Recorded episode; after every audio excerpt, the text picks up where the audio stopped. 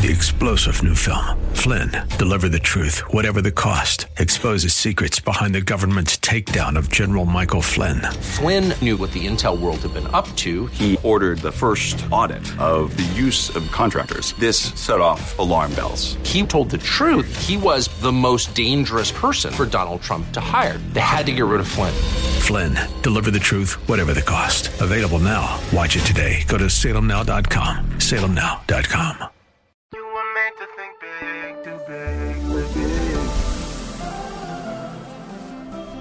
tomorrow can be bigger. Just grow, let the word overflow, yeah. Live life bigger than yourself. You're created for greatness. Live a life bigger than yourself.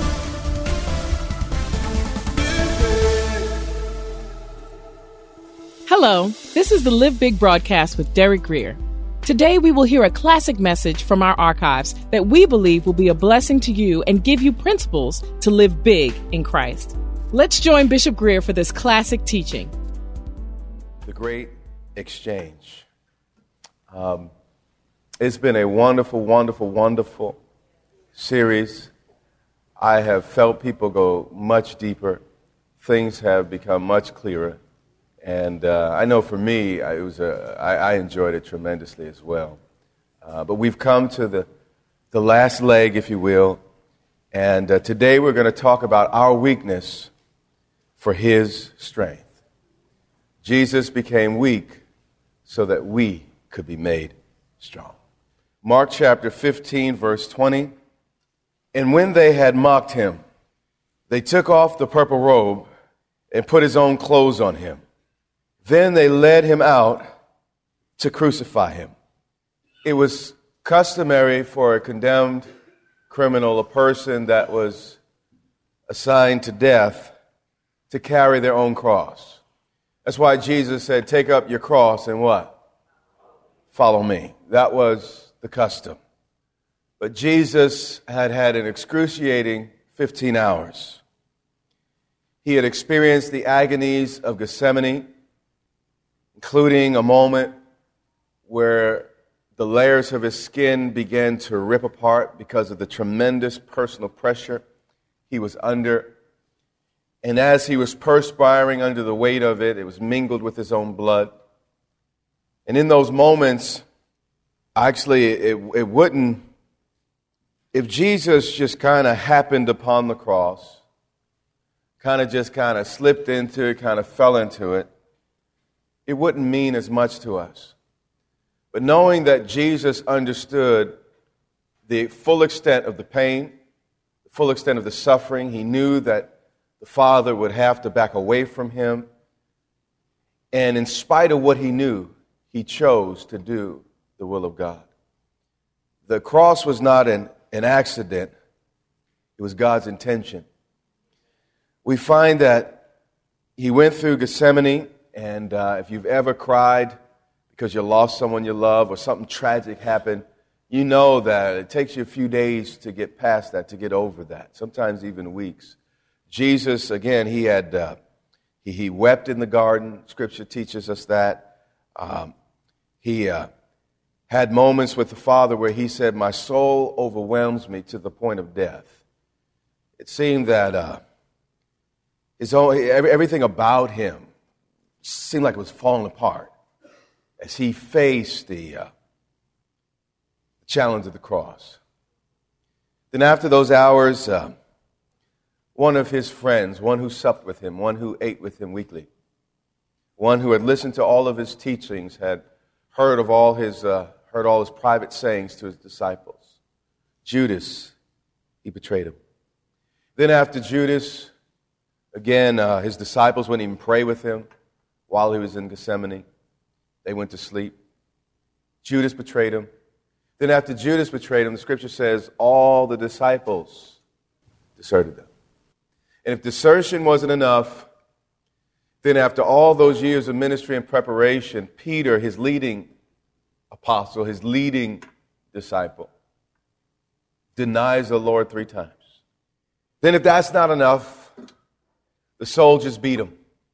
Put a crown on his head and they take a, a, a rod and they beat it into his head and they beat him with rods. Scripture also says that they took turns punching Jesus and they said, You know, you are the, the Messiah, you're King of the Jews. Prophesy and tell us, prophet, which one of us hit you. They blindfolded him, I believe, as he did that, as they did that to him. Then, if that wasn't enough, took him to the whipping post, and this whipping post was not like what you see in roots and things like that. It was a cat o' nine tails that was used to beat these prisoners, and there was a piece of glass, piece of metal, piece of ceramic tied into the leather strips that when a soldier hit the uh, subject, not only did it give him a lash, when they pulled the whip back, it went into his body, it would also pull off skin. Jesus lost blood, Gethsemane. He lost blood during the beating. We find him enduring a terrible, terrible beating. Many people died just from the beating. And after all of this, by the way, he had this mock trial, this travesty, called a uh, uh, criminal hearing. It's just a, uh, something that happened late at night. He goes through all that, and Scripture says, well, tradition says, forgive me, that he fell under the weight of the cross. Now, the Bible doesn't clearly say that he fell, but since we know that often, well, always, people assigned to death carried their cross, if Jesus, for some reason, had to have someone else carry his cross, there must have been some reason. They weren't trying to help him. It seemed that he began to stumble under the weight of his load. Here's the most powerful man in the world. The world has not seen a man so strong. He stumbles under the weight, too weak to carry his own cross. And scripture says, A certain man from Cyrene, Simon, the father of Alexander and Rufus, was passing by on his way in from the country. And scripture says, And they forced him to carry the cross. Jesus became weak. Jesus was beaten beyond recognition. Jesus had already lost a whole lot of blood. And when you begin to lose blood, it's very difficult for you to maintain balance and, and begin to carry on. Jesus, again, lost significant amounts of blood even before the cross. And on his way to the cross, we find God, Emmanuel, taken flesh, stumbling under the weight his call and his journey. Jesus became weak so that we could become strong. 2 Corinthians chapter 12. I want you to reflect again on the humility of our master who had the authority to change those circumstances in a blink of an eye, to call a legion of angels. But he was so weak that the one who holds the earth tip of his finger, stumbled. The Catholics say he fell three times. But how is it that God could let himself fall? Let's take a look at 2 Corinthians chapter 12 and verse 1. Paul is speaking by the Holy Spirit. He says, I must go on boasting. When you have insight into the price that Jesus paid at the cross, you're not so quick to brag about your spirituality in this church, there were people bragging about their visions and their dreams, and they were trying to, uh, you know, one said, Mine's bigger than yours, mine's greater than yours, my gift is, is better than yours. It was this type of competition going on in the, uh, in the church. And uh, even though Paul hated it, he had to chime in in order to keep this church from going off the spiritual cliff. And he goes on and he injects, he says, I must go on boasting, although there is nothing to be what? It's graded against Paul's modesty. It graded against everything in him, but they were questioning and criticizing his credentials. And he had to give an answer, uh, give an answer because he loved this church. And if he left certain questions unanswered, it would create incredible problems. He goes on and says, I will go on to visions and revelations from the Lord. Now, people were emphasizing their visions, their dreams to validate their opposition to Paul. But Paul was reminding them listen, I've had such experiences too.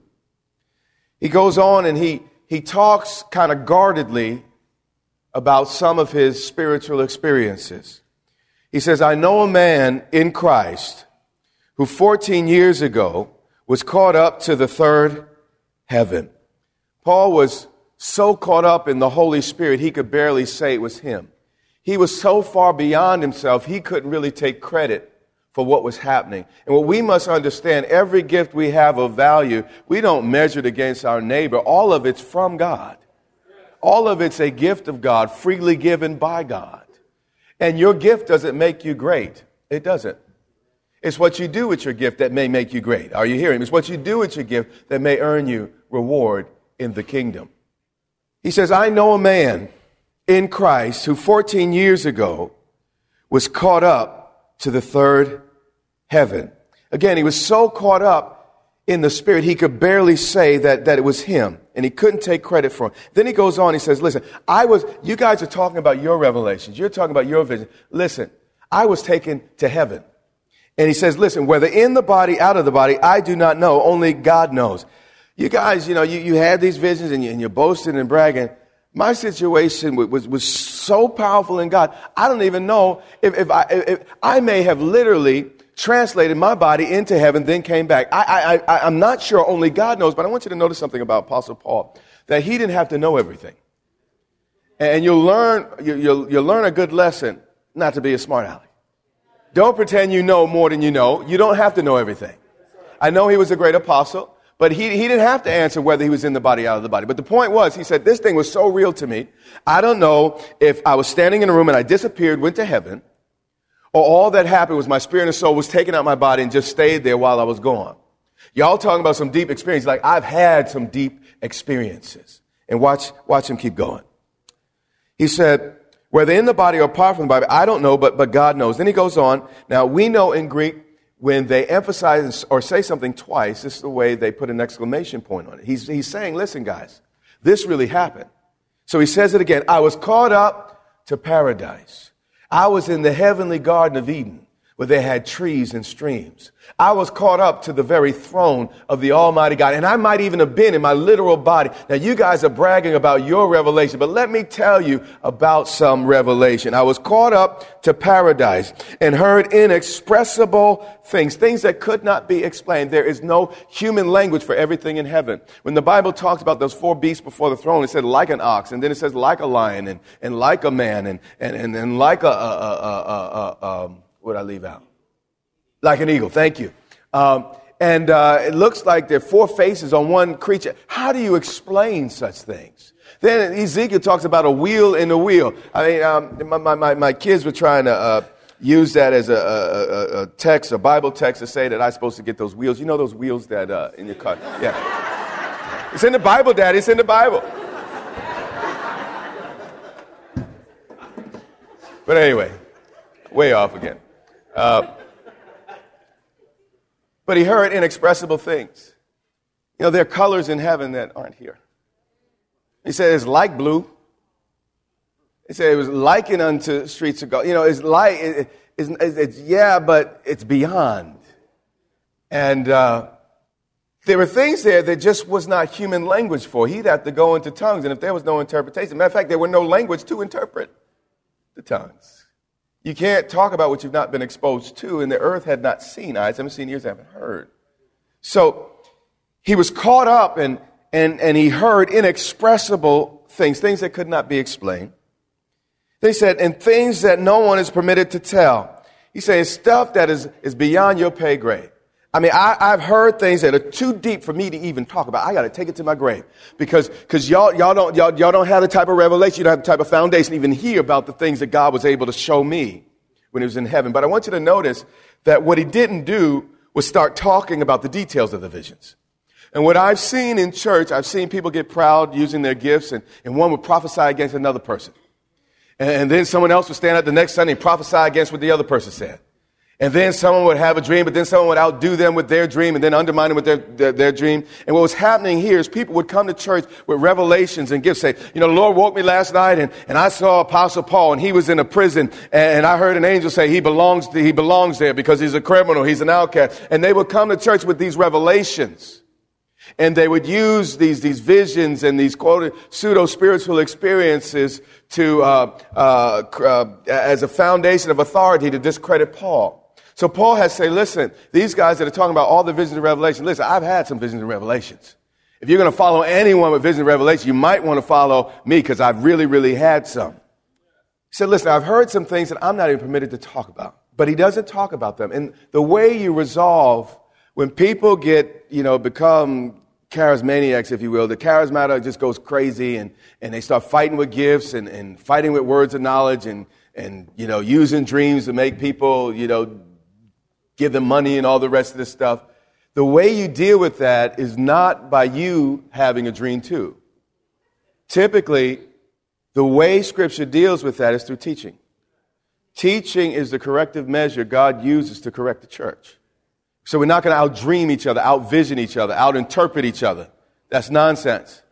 We teach the Word of God and it straightens it out. So Paul doesn't go and begin to explain a vision he had where God showed him that these other people were bad. What he does, he begins to teach. He says, I was caught up in paradise and I heard some things and some things I'm not permitted to talk about. And a lot of us, you know, you know, it's, it's like uh, there was this frog. He had to get to Florida from D.C.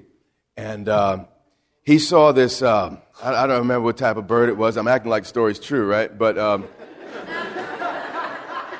whoever told the story, it was a certain type of bird. I can't remember the bird, okay? Let's just say it was a duck. It was a goose, okay?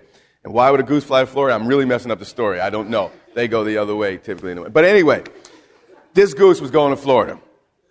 Okay, yeah, he was coming from Canada to Florida. Okay, listen. Okay. Taking this story very seriously. But uh, the frog came up with an ingenious idea he, he said, Listen, what I'm going to do is I'm going to put a, a stick in the, in the goose's mouth. I'm going to hold on to it, and I can't hop all the way to Florida. So I'm going to hold on to the stick on both sides of the, uh, of the goose's mouth, and I'm going to hitch a ride to, to, to, to Florida. And then as he was flying, I thought maybe over the state of Georgia, and uh, folk looked up, like, wow, look at that frog. Man, that is so ingenious. Who thought of that? And then the frog couldn't resist. He, he lifted up his hand and said, I did. Ah, and he fell.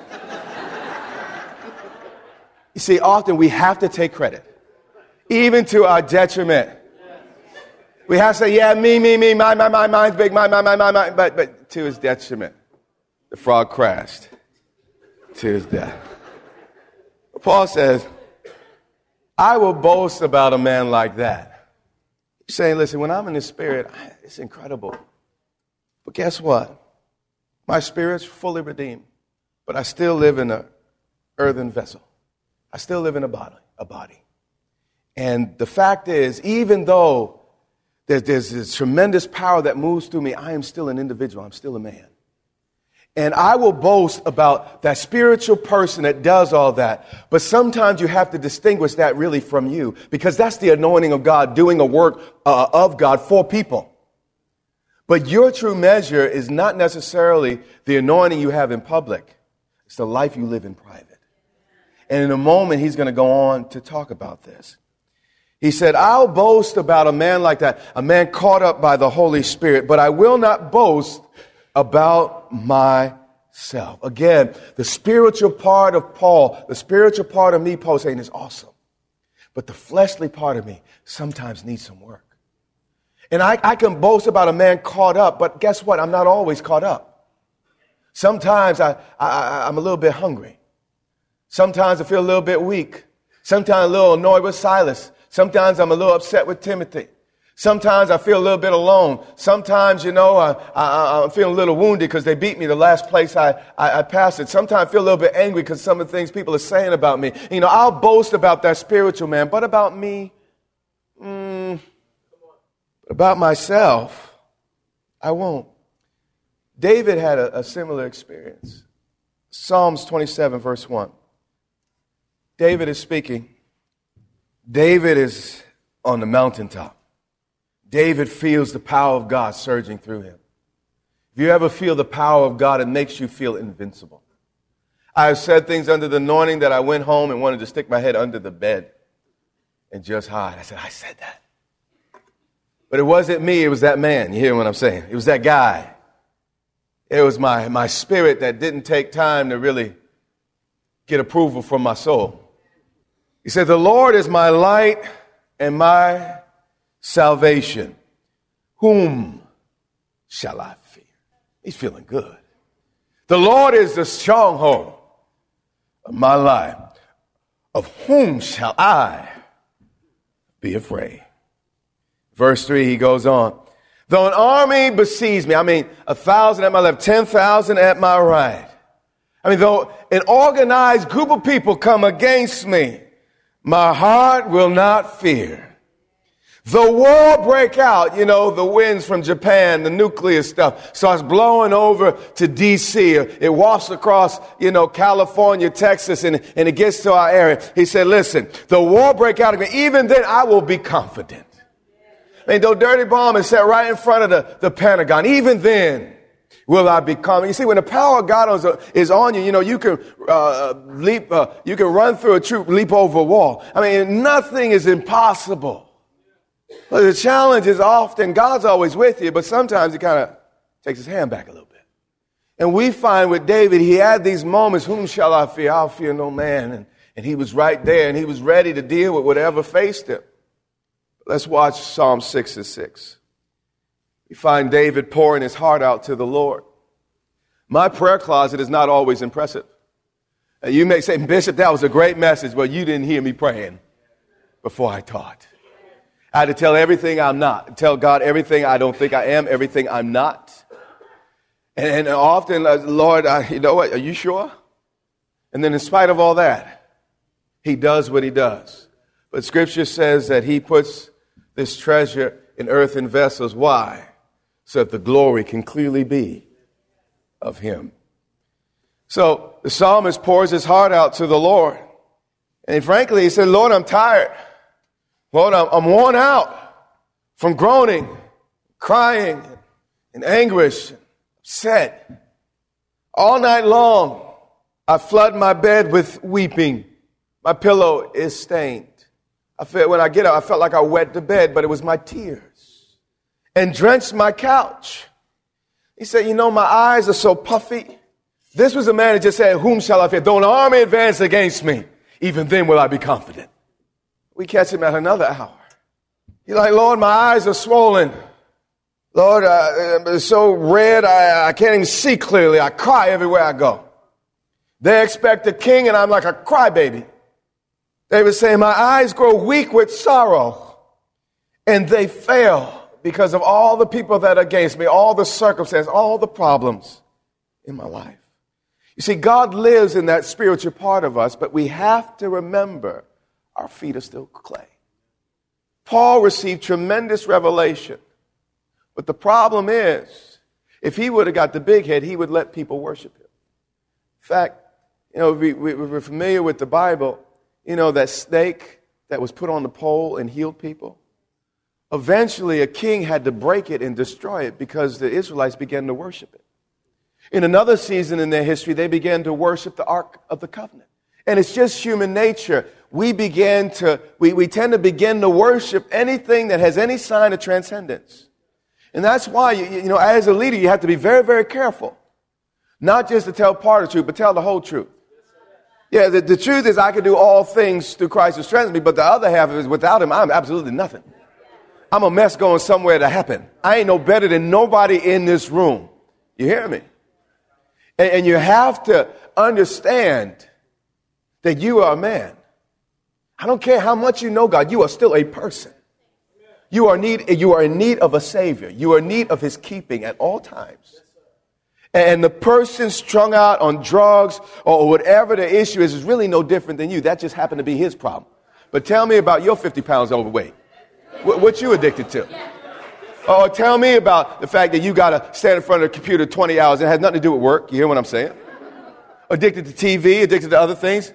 Your problem is just in a place that's not culturally, you know, frowned on. Everyone in this room got an issue or problem somewhere. And you need to remember that, particularly when, you, when, when folks think of you highly, that you're no different. It's the grace of God that keeps you. Are you hearing me? And if all of your stuff was known, Paul says this. He said, Listen, guys, I'll boast about a man like, like that. But I'm not going to boast about myself except about my weakness. Who preaches like this nowadays? Nobody. But this is the way Paul preached.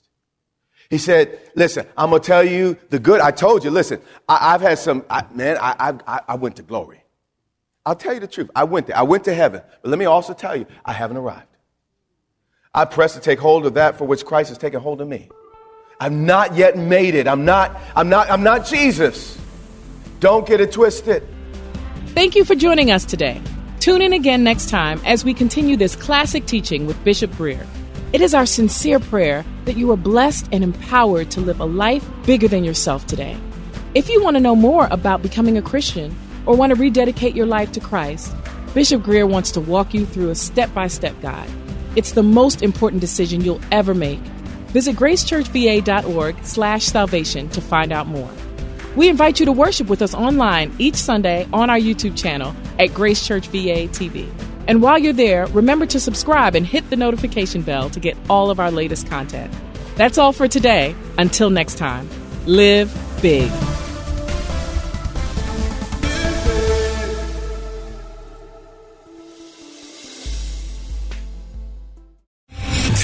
General Michael J. Flynn, head of the Pentagon Intelligence Agency, knew all the government's dirty secrets. He was one of the most respected generals in the military. Flynn knew what the intel world had been up to, he understood its funding. He ordered the first audit of the use of contractors. This set off alarm bells. The explosive new documentary, Flynn, Deliver the Truth, Whatever the Cost, and covers the facts behind this scandal. Flynn told the truth. He was the most dangerous person for Donald Trump to hire. I find out the worst enemy that I'm going to face in my life is right here in America. They took my assessment and they wanted me to change it. And I was like, I'm not changing it. They had to get rid of Flynn. With in depth interviews, archival footage, and never before seen personal records of the man behind the headlines. I just felt like I was drowning. Flynn, deliver the truth, whatever the cost. Available now. Watch it today. Go to salemnow.com. Salemnow.com.